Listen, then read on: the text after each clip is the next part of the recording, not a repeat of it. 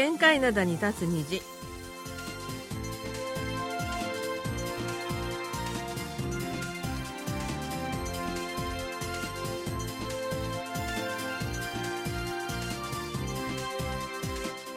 皆さん、あにょわせよ。11月1日、水曜日の限界灘に立つ虹、隙間ことゆうちゃんもです。え11月になってしまいました、皆さん。今年も残り2ヶ月、なんとなく落ち着きません。そして快晴の青空の代わりに PM2.5 の影響でどんよりした曇り空が続いています。丸組のお母さんことキミヤスンです。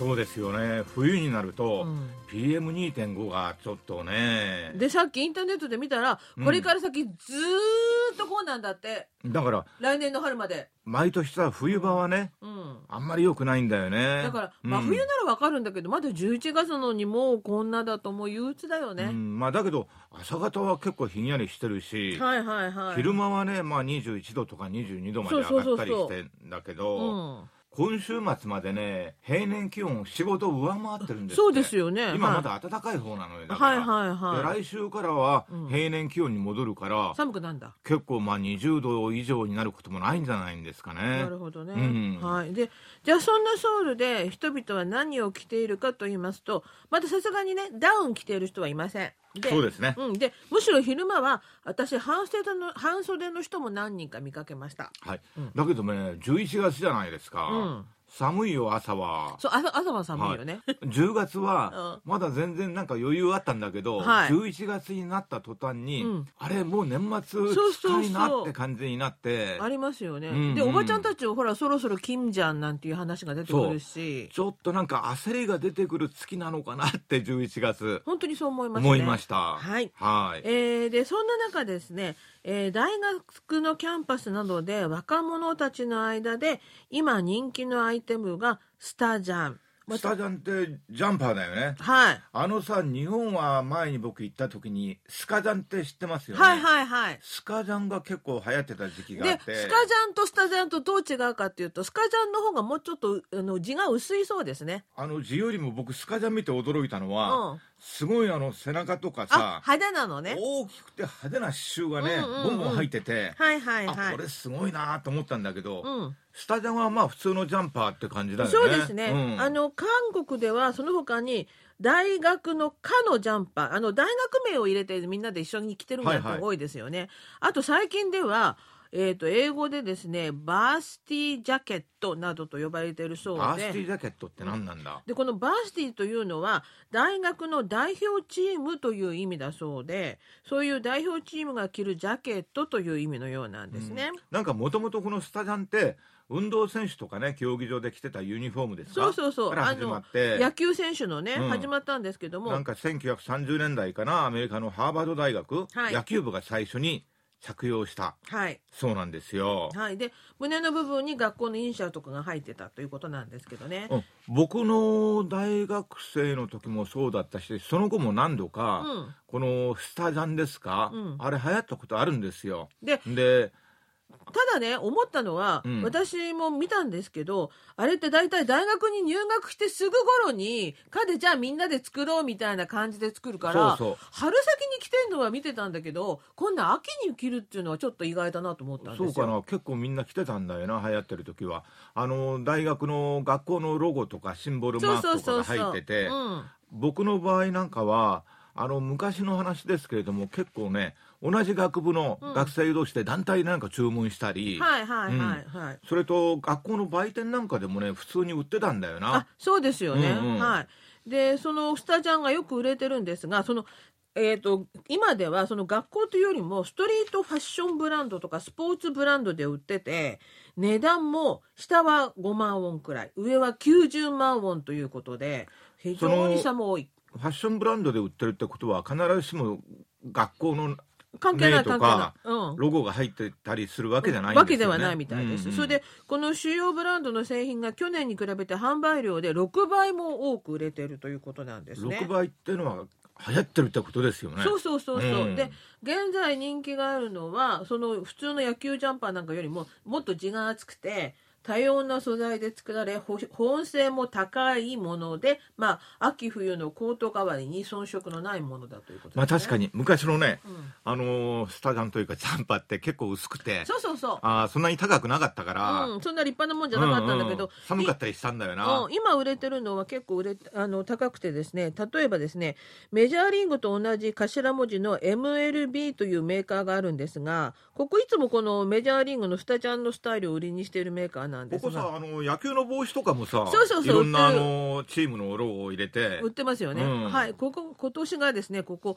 普段の年よりも多い12種類のこのスタジャンを発売していまして色素材デザインを大幅に増やして消費者の多様なニーズに応えているということで、うん。去年の同じ時期に比べて5倍以上売れてるそうです。こちらは5倍ですか？すごいよね。で、あの値段的には20万ウォンから40万ウォンということだそうです、ね。さっきなんか90万ウォンとかいうの話もああそれがですねやっぱりねそのストリートカジュアルブランドの NBA NBA ってこれあのバスケットボールのあっちだよね、うんの NBA というメーカーがあるんですがここの高価ラインのプレアプレミアム商品はですね90万ウォン。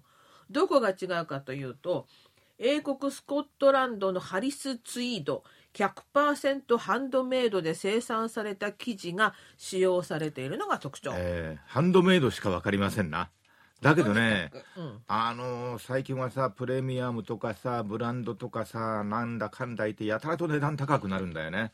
ただね。だって90万ウォンってさ、うん、高いでしょう。学生なんだから。高いでしょ、うん。一方で安いブランドもありまして SPA ブランドと呼ばれます。定価のブランドでもやはり今年スタジャンがよく出てましてこちらの値段は5万から8万。あこれまあ5000円とかさ、うん。8000円以下って感じだよね。はい。で、うん。ファッション関係者は流行に関係ないスタジャンはコーディネートによってカジュアルにもクラシックにも演出できると。最近なんか流行ってるそうだけどアイドルとかも着てるんだって。そうなんですよ。それでアイドルがスクールルックコンセプトの舞台衣装として着用していることもあって人気が出ている。舞台衣装としてもね、うん、で確かにインターネットでアイドルそれからバーシティジャケットって検索したら写真たくさん出てきました。まあ僕なんかの場合はですね、やっぱりそのダウンですね。軽くて いつでも着れるという。あったかいからね。あったかいもんね、まあでもそのダウンが出てくる前のねうん。街にはやっぱりこのスタジャンがあの若い人には人気なのかなそうかやっぱり真冬はねダウンだね、なんあのねはみんなねダウン着ちゃうともう冬って感じがして嫌なんだよね。その前にって感じね。や実はね僕今もね、うダウンとか着たいんですけれども、ダウン着ちゃうとやっぱり人にちょっと見られるかなって感じでさすがに今からまだでしょって言われそうで。んうんそうなんですよね。ということで韓国今スタジャンが流行っているようです。えー、それではこの人もねスタジャンがお似合いで写真たくさん出ていましたブラックピンクのリサが歌います「ラリサ」。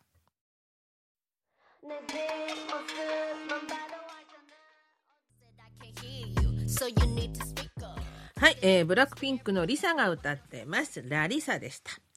えー、それではですね今日のお便りなんですが昨日がハロウィンで韓国ではあのイーテウンでの群衆事故から1年だったこともありましてリスナーの皆さんからもお手紙いただいてますのでまずまとめてご紹介します、うん、韓国でもねいろいろニュースで出てきますけれども、はい、愛媛県の東堂康弘さんからいただきましたあニョガセヨ朝晩と昼昼間の寒暖差があって大変ですよね。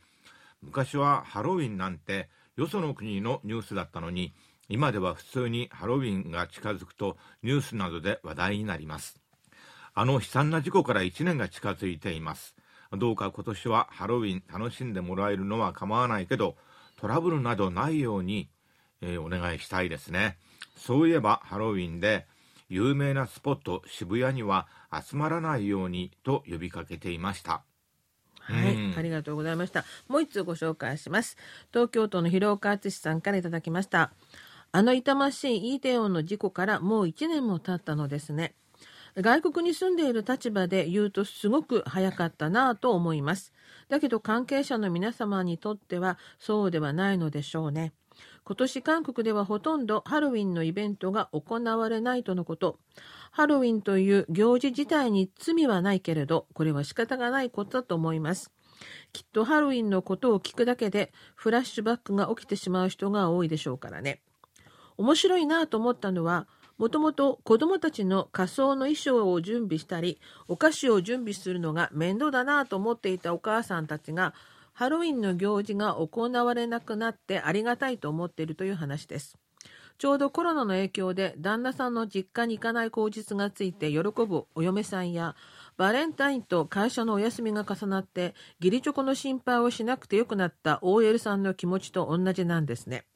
ともかく改めて事故に遭われた方のご冥福を心よりお祈りいたします。ということでありがとうございました。まあ、昨日がハロウィンの当日でしたよね、はい。もうすでに週末からねいろいろとニュースが出ておりまして、はい。うん、あのイテウォンなんかよりも本殿前とか神南駅付近の方が人出は多かったようなんですが。まああの去年はすごかったんだけど、うん。今年はね、うん。それほど多くの人たちが集まったわけではないようで。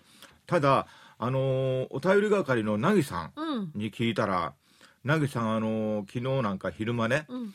その本で、うん、学校があるからね、うん、若者たちの街ですよね、本殿前のカフェで勉強したそうなんですよ、い、はい。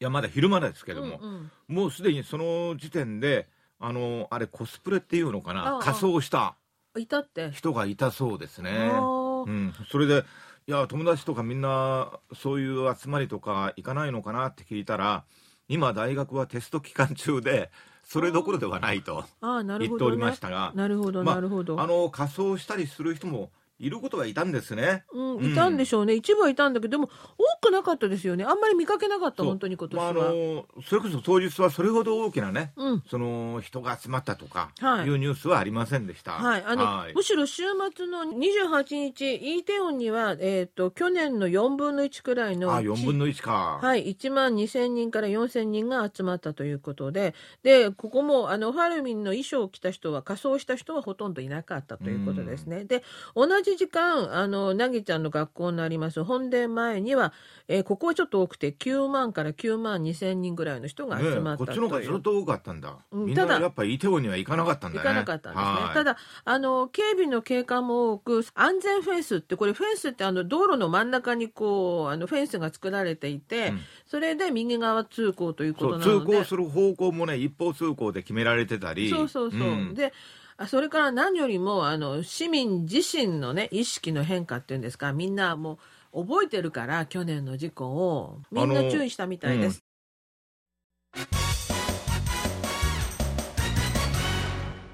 いっちゃなよドットコリア。マリン社会面水曜日の限界などは新聞の社会面から最新の面白情報を知っておくと得になるマル秘情報をピックアップ。毒舌解説で解剖するマル秘社会面をお届けします今日はですね、えー私が身近で感じている話題でございます、えーレンタル電動キックボードと電動自転車という話ですね。えー韓国では日本と違って電動キックボードも電動自転車もレンタルで利用する人が多いです。特に電動キックボードのシェアサービスはいくつもの会社が参入しており街にはシェアサービス会社ごとに色の違う色とりどりのキックボードが溢れています。抵抗外シェア料金も安く誰でも手軽に使える電動キックボードは若者を中心に利用者が増えていますが一方で問題も起きています。地下鉄駅の周辺や道端アパート団地の中などに乗り捨てられたキックボードがたくさんあります。これはもともとシェアして利用するため利用者は専用のアプリに登録。お金を払えば自由に使ってから自由に乗り捨てることができるシステムになっているからです。各キックボードには GPS がついているので次の利用者はアプリの地図で位置を確かめて近くにあるキックボードを見つけて乗車することになります。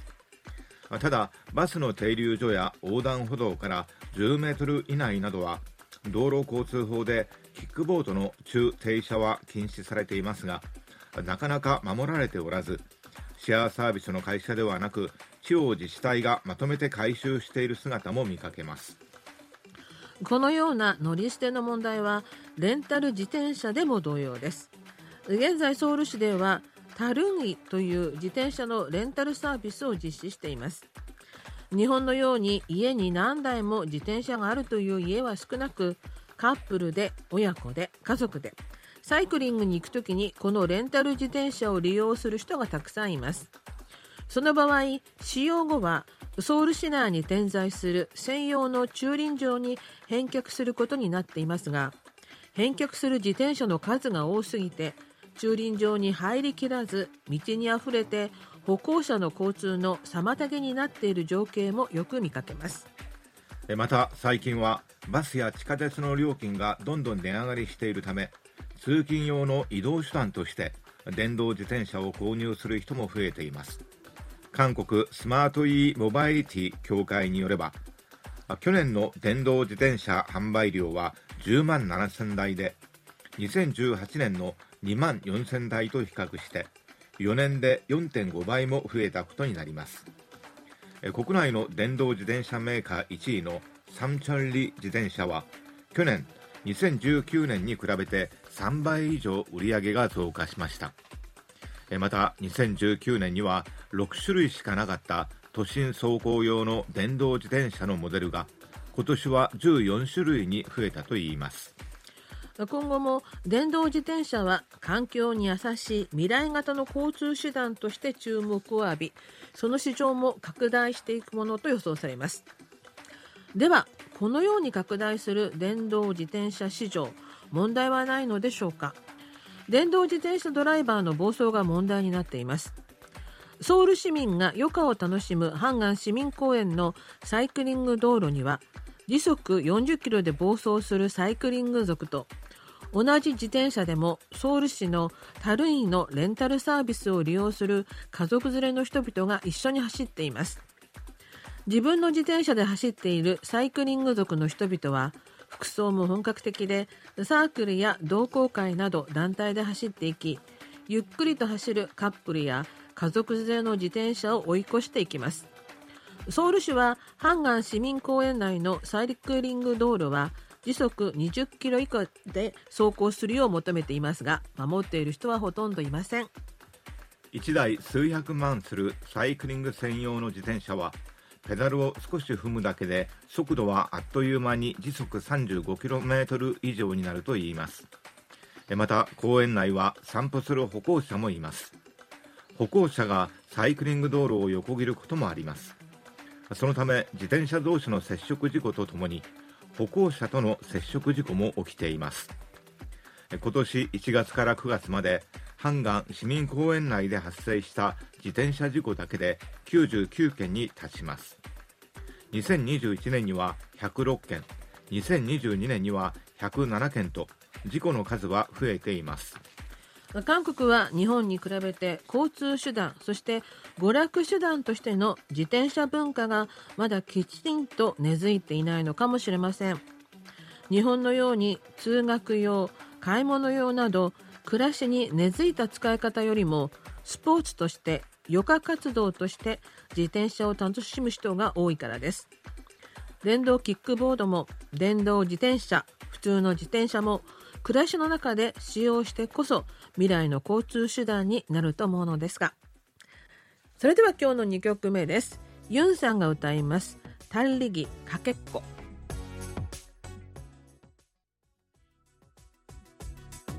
はい、えー、ユンさんでタンリギかけっこでした。それでは後半のお便りです。えーラジオネームメミル・チョンビョンさんからいただきました。隙間さん、丸米さんご機嫌いかがですか？ゴルファーのイーボーミン選手が日本ツアーを引退されたそうですね。長年日本ツアーで活躍されて今でも実力と人気は変わりありません。韓国でプレーは続けられるのでしょうか？それと韓国ではゴルフは人気があるのでしょうか？日本では若手の女性プロゴルファーの活躍で若い女性のゴルフ人口が増えています中でも韓国発のゴルフウェアが人気がありえそこのブランドは若干小さめのサイズでシルエットが可愛く見えるのがいいそうですはありがとうございますありがとうございました。まずご安心ください。イーボミ選手。日本ツアーは引退しましたが、韓国での活動は続けるということ今ですね。月ね10日から12日まであの、カンウォン道チュンチョン。チュンチョンというのは春川ですね。はい。えーソウルからまあ車で1時間もう少しかかるかな。はい。えここでね、あのー SK テレコムチャンピオンシップって開かれるんですよ。はい。僕見に行きたかったんだけど、ちょうどなんかあの予定がありましてねお、、見に行ったりするんですか、スキマさん？おギャラリーとして見に行ったりしますよ。へえ。あのギャラリーもちゃんとお金払って、あの、入ってるんだよ。場料とか出すの？そう。よ、あの、3万とかね、へえ。あの、大会によって違うんですよ。えー面白いです入か場券は。あれ見るのって。あだから、うん僕、イーボーミーさん好きなのね。そうすると、うんうんイーボーミーさんが回るときに一緒に回っていくわけよ。はいはいはいはだけど、イーボーミーさんみたいに人気がある人、選手は、い。うん。その、ついて回る人間もギャラリーが多いから、よく見えないでしょ？だから、あの、一生懸命ね、うんついてって見るしかないのよ。うんで、あの、ショット打つときはみんなシーンとしてるわけ？ああ、そこでなんか、あの、変な音出したらさ、睨まれるよ。そうだよね。それぐらいのマナーはみんなあります。はい。それとね、まあ、入場料払うことは払うんだけどね、いろんなあのーゴルフのね、うんゴルフウェアの話ありましたけども、あのーゴルフボールとかさ、うんなんかの手袋とかさ、うんいろんなものをくれるんだ。あ、見に行くだけで。それぞれのメーカーが、あの、広報用に、ね、サンプルとかをみんなに配ってくれるの。え、でも3万ウォンでそれまでもらったらいいよね。それもらうとね、うんみんな言ってるのが元は取れてるって言ってますよそう。だ そうだよね。うんと思います、そう思います。で、あのーまあ、歩く運動にもなるし、好きな選手も見れるし、うん、なるほどね。僕、たまに、あの、見に行きます。なるほどね。ははいい。で、そのイーボミ選手なんですが、2007年に KLPGA ツアーにデビューして4勝した後、2011年から日本に活動舞台を移して、2012年の初優勝以来、21勝。すごいよね、21勝。多分ね、韓国の選手としては、うんあの、日本で結構一番なんか人気というか、あ、一番愛された韓国選手って言われてでるんですね。はないかって言われてますよね。はい。あの、笑顔も可愛いですし、なんつっても可愛いからね。あの笑顔を見たくて僕行ってみようと思ったんですよ。おじさんのなんか下心見え見えでございますが。あの、そういう下心じゃないの、僕純粋なんですよね。はい。でお、母さんみたいな二重人格ちゃいますわ。はい。ではい。AB 型でしょ？はい。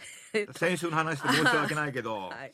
えーとね、今後はですね、韓国で活動を続けるようで、えーイーボミ選手、永久シード権というのを持っているので、はい韓国で行われるすべての大会に出場することができます。あの大会っていうのもさ過去のなんか大会で一定の成績を収めてないと出場できないのよそうですよねこちらは永久シード権ねはい。それとゴルフ人口ですか？ゴルフ人口人気ありますか？ってことだったんですけども、はい。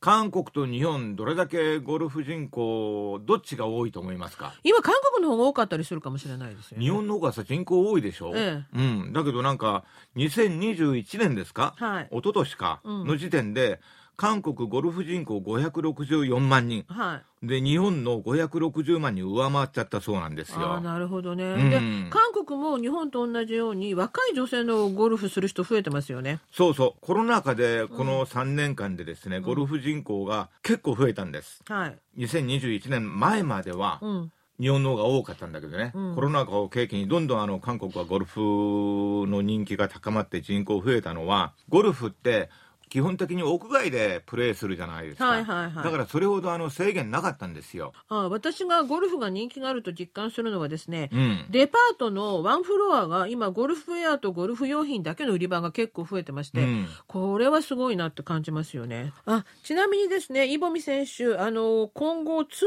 アーをどれだけ続けるかは未知数のようで、インタビューで人生の後半戦の具体的な計画は未定であると。当分の間は仲間と仲間と共に放送とか YouTube などの活動計画が少しありますというふうに語っていました、まあ、YouTube はね最近スポーツ選手みんなやってるしね、うん、イボミさんさ確か35歳なんだけど人生の後半の計画まだまだこれからでいいんじゃないかな。そうですよね。結婚もしたばっかりですからね。はい。ということでそれではまた来週水曜日のお相手は隙間ことゆうちゃんもと丸組のお母さんことけみやすんでした。あにゃいげせよ